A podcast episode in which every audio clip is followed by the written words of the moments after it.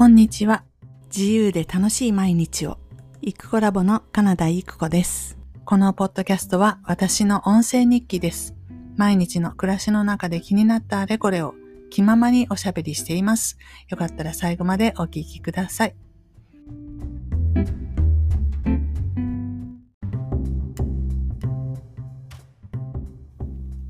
こんにちは、イクコラボです。じゅうにがつなのか木曜日の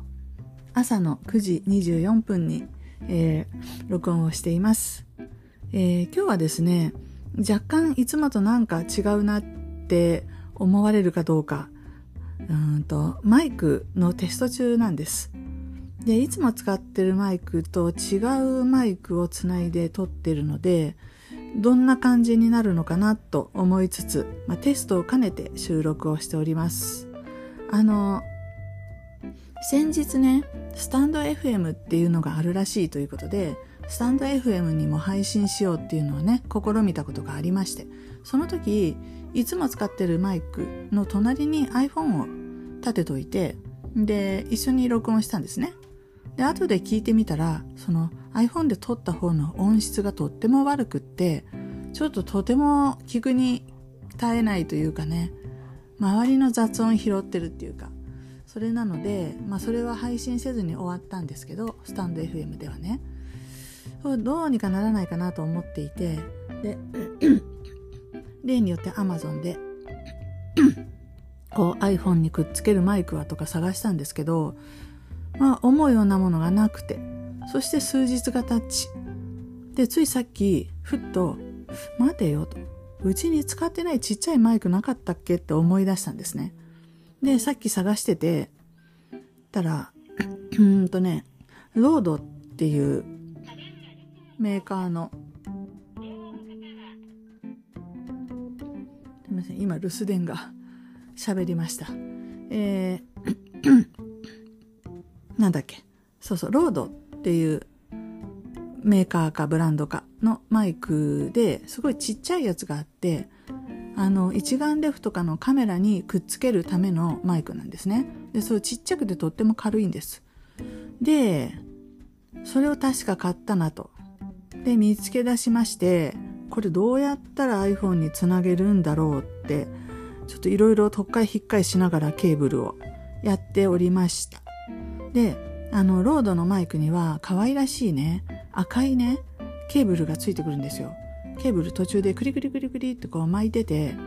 ね、とっても可愛いんです。なんでまあこの可愛いケーブルに惹かれて買ったと言っても過言ではないぐらいのマイクだったんですけど、どうやらそのねケーブルに問題があるみたいで、あの両方両端がこのピンジャックっていうんですかね、あのあのイヤホンジャックとかに差し込む棒みたいなやつ、こ, これの端子しかないので、そ, そのそのその な, なんていうんですか、端子の逆をマイクジャックっていうかイヤホンジャックに挿せば、あのマイクとして使えるんだろうと思いきや、全然全然認識されないというか、認識されるんだけど音が入らなくて、これどういうこと？ちょっと悩んだんですけど、ふと見たらね、同じ形状のうーんケーブルがあったんですよ、うちにね。で両端が同じうんとピンジャックで、ただクリクリ巻いてる巻いてない可愛らしくないただのケーブルというのがありましたので、まあ物は試しにと思ってそれに取り替えたところ、ちゃんと Mac でも認識され、そしてあの iPhone 用にはこう変換変換アダプターがいるんですよね。丸い棒を突っ込むタイプをこのライトニングに変換するアダプターが必要なんですけど、それはもともとうちにあったんで、それくっつけてあの今 iPhone にブスッと挿して、そして iPhone でレコーディングをしているっていう状況なんです。これができるようになると何がいいかっていうと、あの録音作業が楽になりますね、えーまあ、この音質的にいつものマイクと比べてどうかっていうことはもちろんありまして、でやっぱりちょっとクオリティがねっていうんだったら元のマイクに戻すわけですけれども、うーんなんていうのかなやっぱり手軽にちっちゃいマイクでパッと出してパッと取れるってすごい大きなことなので、いつも使ってるマイクがねかなりねでっかいんですよ。で重くはないんですけど、さほどさほどって言ってもでも結構いちキロぐらいはありますよね。あの出してくるのによくこれしょって出してきて、そしてブスッと刺してみたいな形でやるので、ただこのあのいつも使ってるマイクはブルーっていうところのマイクでイエティっていう名前なんですけど、これは多分ね給電が必要、よくわかんないけどこのまま iPhone では使えないかもしれないっていう感じではあります。あの Mac では大丈夫なんですけどね。でまあそれをやってみないとわかんないんですけど、ともかく今日見つけたっていうかうちにあることを思い出した、このちっちゃいマイク、ロードのマイクで配信するっていうこともありにしたいなと。でもう一個の選択肢としては、実はすごい昔に買ったヘッドセットってわかりますかね。あのヘッドホンみたいな形のものにこうマイクがビヨーンって出てきて、あのコールセンターの人が使ってるみたいな感じのあの形状のものもありまして、こちらは音質がかなり良くてずっと最初の頃朗読チャンネルもそれでやってたんですけど、何しろね装着しないといけないんですね、耳塞ぐっていうか。なのでこう喋るのに耳塞ぐ必要はなくって、そういう電話で会話とかなら相手の声も聞いて自分の声もきれいに入れなきゃいけないけど、私の場合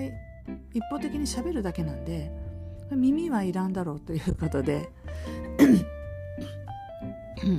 あの装着せずにできる据え置き型のマイクっていうことで、えー、イエティのマイクに移行したんですね。まあ、イエティもかなり前に買ったやつで何年ぐらいだろう、あのあれですよ、あの東北の震災があった年、あれ何年ですかね、その年にポッドキャストではなくしてなんていう名前だったかな、なんか生配信できるサービスが流行ってて、それをやるときに、えー、ある人に教えてもらってあの購入したんですね。このマイクが絶対いいからって言って、はい、にせんじゅういちねんですかね。ってことは今から何年前？もうじゅうにねんまえってぐらいに買ったイエティのマイクなんですけど、全然なんてことなく使えてます。今も同じモデルが多分売ってます。新品でね。っていうようなマイクで、音質はお墨付きというか、あの、みんな太鼓判が押されてるものなんですけど、若干こう大きくて重いっていうのがなんだよねっていう。で、そうしたとこにこうちっちゃい軽量なマイク。で、あの三脚もちっちゃい、なんですか、スマホ用の三脚みたいなやつ、これで使ってないのがあるので、それにくっつけるとぴったりで、いやいやいやこれでいいじゃんみたいな感じなんです。なので今撮っててどんな音かわからないんですけど、これで良ければ今後こういう方式も採用しつつポッドキャストをやっていこうかなと思ったりしております。ってことでテストなんでこう無限に喋り続けるわけなんですけど、はいえーとですねうんと日常の話題に戻るとしたら、なんだろうな、えー、そう昨日ちょっとまた思いついたことがありまして、私落筆というね筆文字の講座をやっているあのつとむさんという人の落筆のウェブ担当なんですね。ホームページ全部作る、ランディングページも作る、広告も出す、全部作る、まあ、パソコンでできる部分は全部私がやるという感じで動画も作るとねやっているので、ウェブ担当って言ってたんですけど、なんかねよくよく考えるとね、ウェブ担当って普通こういう風にしてねって社長さんが言ってそれでやるみたいなことじゃないですか。違うよなって、私がこういうことをやったらどうでしょうって言ってでやってるんで、あのこれってウェブ担当っていうよりも楽筆のプロデューサーだよねってちょっと思ったんですね。っていうのも一昨日そういうウェブに関係ないことですけど、ああの友達といちじかんぐらいドライブをするっていう機会があって、でその目的地に行く間のいちじかんをこういろんなことくっちゃべって雑談してたんですけど、まあ私のいろんなこのものの見方考え方みたいなやつは、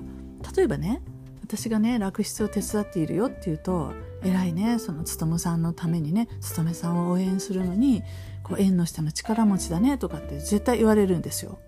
で、う、うーんみたいなすごい違和感があって、ね、いいな私にもそういう人がいてくれたらとかって、なんかつとむの右腕みたいな形で言われることがあるんですけど、ものすごい私の認識とズレがあって気持ち悪くてしょうがないので、無限に否定するのもねあれですし、角が立つしで、何かって言ったら私の中ではつとむを助けるために私が何かしてあげたいではなくって、つとむっていうその素材、すごい面白い筆文字を書くし、なんかこれってアレンジしたらこんないろんな人に役立つんじゃないかなって、そういう講座、商品っていうとあれですけど、そういうコースが作れるんじゃないかなってにせんじゅうろくねんの時にふっと思って、あのまあある人がね、先生これ私も教えたいからあの教え方を教えてくださいよって言われたっていう話を小耳に挟んで、あそうかと思って、た確かにできるなって、そっから妄想が膨らんで、じゃあこういう内容を入れてなんかこう工夫したらそういうコースができるんじゃないのかなって思ったんですね。でそれをつともに説得するのにいっかげつぐらいかかってるんですよ、最初の時。いやそんなものできないって、なんでって言ったらやったことがないから。本当にこのこの通りの会話があったんです。でも私はやったことがあったんですね。授業を組み立てて授業をするっていうのをにじゅうだいの時に学校の先生だったんで、毎, 毎時間毎時間の予定を組んで、今日はこれをこういう順番でこうやってやろうっていうのをさんびゃくろくじゅうごにちはちょっと言い過ぎですね。そんなに授業ないね。あのとにかく毎日毎日やってた。だからできるってことは知ってたんですね。ただ本人はやったことがなかったからできないって思ってたっていう。だから私のこの知識というか経験とその素材をミックスしたら絶対講座ができるしって思って、で講座リリースしました。じゃあそこからどうやってこれを告知していくんだろうっていう、今度広告とかいう話になってくる。じゃあ広告私カチャカチャ調べて、こうやってやるんじゃないって。で広告出稿する経験はなかったんですけど、なんだ広告、あのアフィリエイトとかね、うんとそういう Google でいうとアドセンスとか、まあ広告のこと知らなくもない感じだったので、なんかこう手探りでやってて広告も出せてと。で広告出してしばらくやってると、いやなんか東京大阪名古屋だけっていうのもあれだよね、これ日本全国ってもっと広いしとか思って、でこれは動画教材を作るしかないと思ったのがにせんじゅうきゅうねんですよ。ほんで動画ってどうやって作るんだろうって。でそっから知り合いがたまたまそういう教室をやってたりするのを受けに行ったりとか、あのちょ、ちょっとだけ最初の、あの導入のとこは習ったんですけど、まああとは適当に YouTube とか見てで作れるようになって動画教材作りました。そしてコロナ来てみたいな流れで現在に至るんですけど、どう考えても私誰からも指図されてなくて、指示、指示されてなくて、であとこれからの道筋、こういうことをこういう順番でこういう手を打っていって、こういうふうにしていこうみたいな、こうビジョンですよね。青じゃ、青写真みたいなやつ、そういうのも一回も提示されてないんです。でも私が作ってます。そうなんです。でそのそれなのにイコさんはつとむさんのお手伝いをしていてって言われることが屈辱的だったんですよね、多分。でまあなんていう不快な人たちかしらと思うじゃない。でも外から見たらそういうふうにしか見えないっていうことを今はね理解できるし、まあ、誰がどう思おうと全然いいんですけど、ただそうやってなんていうのかな、いつまでたってもこう待つ時間が多すぎるっていうか、こういう風にしてやったらどうかなと思ったら、まずその後勤めにする話してまず理解してもらうのにかなりかかるんですね。何回も何回も喋らないとピンとこないので、えー、それでまあそうですよね、私が喋ることって未来の話なんで、こうしてこうしたらこうなるよみたいな話ってすごい抽象的ですね。目の前にそれがないっていう状態でしか喋らないので、当たり前ですよ、未来の話だから全然理解されないので、まずそれを説明するのにうんざりし、で説明してこういうふうにやってって言っても、まあ、本人の中から出てきてるアイデアじゃないので、本人もやらされっていう感じですよね。でなかなか私の思いがあのインスタ等でね展開できないで、唯一広告だけは私作ってますけど、広告とそこから飛んだ エルピー でもちょっと本当になんかまあくどいなって思うし、こういうのってだけど主催してる人がやるべきじゃん。でやっぱりその本人の熱量とか情熱が伝わって、で人が集まるわけですから、どうしてそういうことしないのかなってずっと思ってたんですけど、それね昨日の夜ぐらいにね、あれと思って、そりゃそうだわって、私が筋道をというか道筋を、青写真を描いたその上をやってもらっているのだから、本人にこういうふうにしたいって言えって言ったってそれないわと。じゃあじゃあ誰がそれ持ってるのって言ったら私じゃんというふうに思って、えー、それでそうか、私が発信していこうというふうに思ったんです。なんで今までそういうのを遠慮してたのかなっていうと、やっぱり私がしゃしゃり出て勤先生に習いたくてって言って集まってる百何十人の人たちから見たときに、そういう存在の人ってどういうふうに見えるんだろうって、ちょっとここは勤を立てて勤先生が一番偉いっていう世界観を作った方がいいんじゃないかなって多分思ってたんです。ただもうそれでやれることはやり尽くし、こっから先も広げていくっていうんだったらもうニッチもサッチもですよ。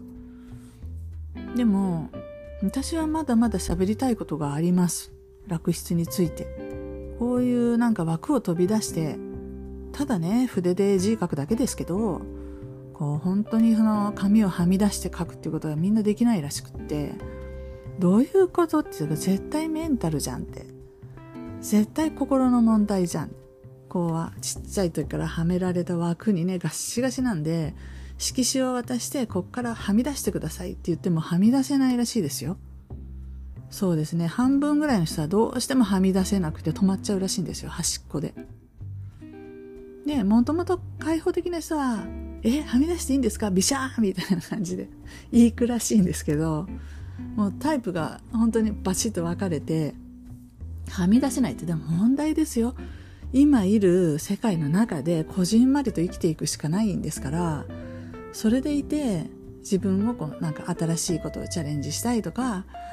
あの、まあ、人間ですから欲求はあるわけですよ。新しいことやってみたいとか、もっと今より良くなりたいとか、それは生き物である限り必ず誰しもが思っているっていうような本能的なものだと思うんですけど、でも社会から当てはめられたその枠組みが強すぎて、そしてまた周りもいい人、その人もいい人だったんでしょうね、多分ね。それでつつがなくろくじゅうぐらいまで生きてきて、さあじゃあ今から殻を飛び出して殻を破ってあの自由にしましょうって言ったってできやしない。頭でできると思っても、もう体に体中の細胞、体中の神経、脳からつながっているこの全身の神経がもうその枠の中にしかいないので、たかが筆、たかが墨で書く字でさえ色紙からはみ出せないっていう、病気ですかぐらいじゃないですか本当にものすごい強い、本当にこういうのなんて言うんですか、洗脳と言わずにどう言いますか、こういうのって。はみ出しちゃいけないんだ、ちゃんと書かなきゃいけないんだね、きちんと書かなきゃいけないんだ、っていうことに凝り固まって、えー、ろくじゅうねんぐらい来るともうすでにそういう人っていうふうにガッチガチです。カッチンコチンのコンクリートみたいな考え方になってて、それでも困らないですよ。はみ出さないから人に迷惑かけないんで、周りは全然それで助かる。ただ本人だけがなんか窮屈だと思って生きているね、そんな中でただ筆を持ってはみ出して書くだけで何かの枠が外れて、ああ気持ちよかったってなるらしいんで、ね、こんな安上がりなことあるって簡単じゃんって私は思うんですけど、このこれがなぜかこう伝わらないっていうか、うまいこと表現できてなくって、うん、でなんか多分つとむくんの認識の中ではそれは技術の問題だと思ってるところが若干ねあるかもしれなくて、あと性格だからしょうがないっていうか、この人は気が小さいねとかわかんないけど、ちょっとねやっぱり認識が違うんですよね、そういうことに対して。で私は人間にはこの可塑性みたいなのがあると信じてて、どんなどんなガッチンコッチンだったとしてもいきなり全部は無理でも、そういうちっちゃい穴を開けるところからあの自由っていうものが外から流れ込んでくるわけだし、人は変わるって思ってるんでできるって思ってますし、どっちか言ったら私昔ものすごい研究したっていうか、ハマって以来いろんなこう心理学的なワークです、ですとか、うんとボディーワークですとか、そう、うん、あと何かな、瞑想とかね、そういう意識を変えるっていうことでも人は変わるとかね、いろいろあるじゃないですかアプローチって、うん、そっちの方面から行った時にそのアートを使った、うん、ワーク、うーんと体験型みたいなやつ、まあボディーワークの一種だと私は思うんですけど、要するに体を使うからね、手を動かすとか。でもそれと意識、あの言葉も書くので、その言葉の両面からいけるから、絶対この楽室ってもっともっと可能性があるって思ってるんですけど、まあ、いかんせんこの今聞いててもややこしいでしょ。で当然つとむはそういうことを喋れないわけですし、まあ、どっちか言ったら彼は自分が書いてて楽しい人なので、そんなややこしいこと本音で言ったら喋りたくないんじゃないかなと思ってて、で、えーまあ、喋ってもらえないので、いや私が喋ろうかなって思うようになったっていう話です。これをまたポッドキャストでやるのか、それともやっぱりちょっと YouTube みたいな形で映像のついたもので配信するのか、うん、うん、それともまあちょろっと動画を撮ってインスタとかで流すのか、まあ声じゃなくてもその言葉で書いてインスタに上げていくでもいいんだけど、それできるじゃんと思って、私の活動の一部にそういう活動があってもいいよねっていうのを思いついたのが昨日の晩かな。で今朝つとむにもそういう話をして、ね、いいんじゃないって言ってて、あのそういうわけでやれやっていいっていう許可はもらったんで、あとはどうやってやろうかな、何からやろうかなっていうところです。結構こうして数えると楽室でもできるし、ウェブ雑談ラボの方も始めれるし、いろいろできることがね増えてきて、なんかあのできることがいっぱい増えてるんだけど、な何からやろうみたいになってるっていう状況です。で、まあ、作業的なことはなるべくこうストレスなくパッと思いついたらパッとできるようにしとかないといけないので、あのマイクもねちっちゃいマイクその辺にずっと出しっぱにしといて、あこれ喋りたいと思ったらパッと撮るみたいな感じで、あんまりあのきちんとかしこまってさあ撮るぞをっていうその敷居を下げるっていうか、もっと気軽に歩きながらでも撮るぞぐらいの、それぐらいの気軽さにしておいた方が、あいっぱい発信がいっぱいできるかなと思っていたりするところです。結構ねこういうのってなんていうんですか、道具を揃えるとかその環境を揃えるとこから入った方が早くって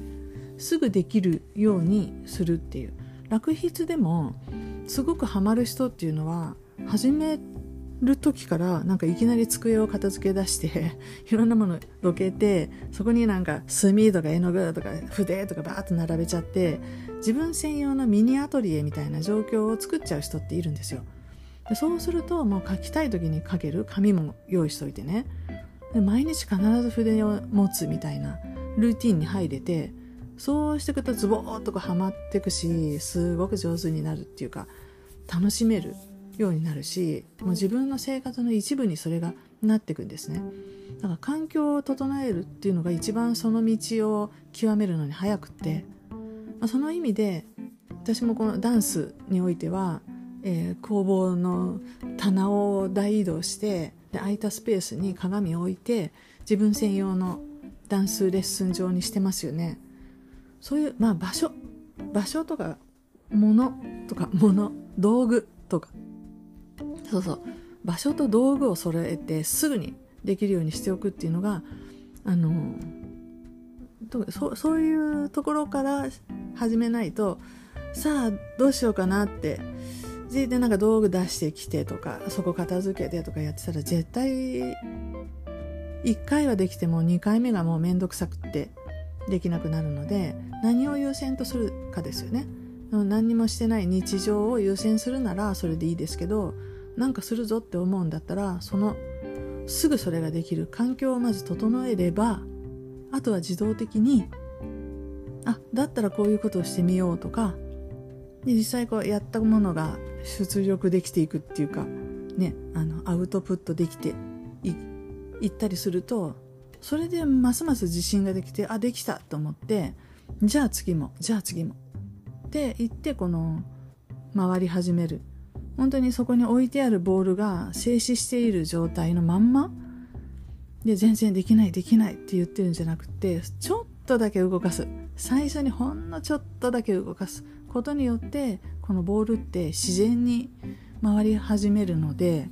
その最初の一歩が自分でできるかどうかっていうところがあの大事よねって思いますね。これ結構待つっていうか強制されないといけない人って結構いて、でも楽室でもこういうの作るといいですよって多分みんなに言ってると思うんですけど、作る人と作れない人がいますね。うんなんでどっちが自分にとって得かって考えればいいと思うんですけど、やんなくってそのまま現状維持で OK って言うんだったらそれでいいし、でもなんか新しいものを極めたいとか、まあ、生活の中にないものだから新しいわけで、だからその環境がないわけで今現在、じゃあ環境を先に作ってあげれば自然とそれが自分の日常の中に入ってくるっていうことでしょ。なんで場所とか道具とかが一番大事って思います。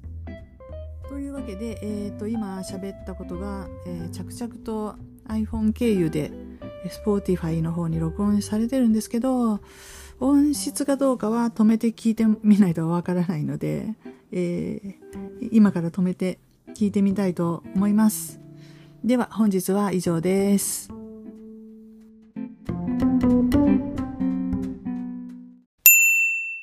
ワンダーランド。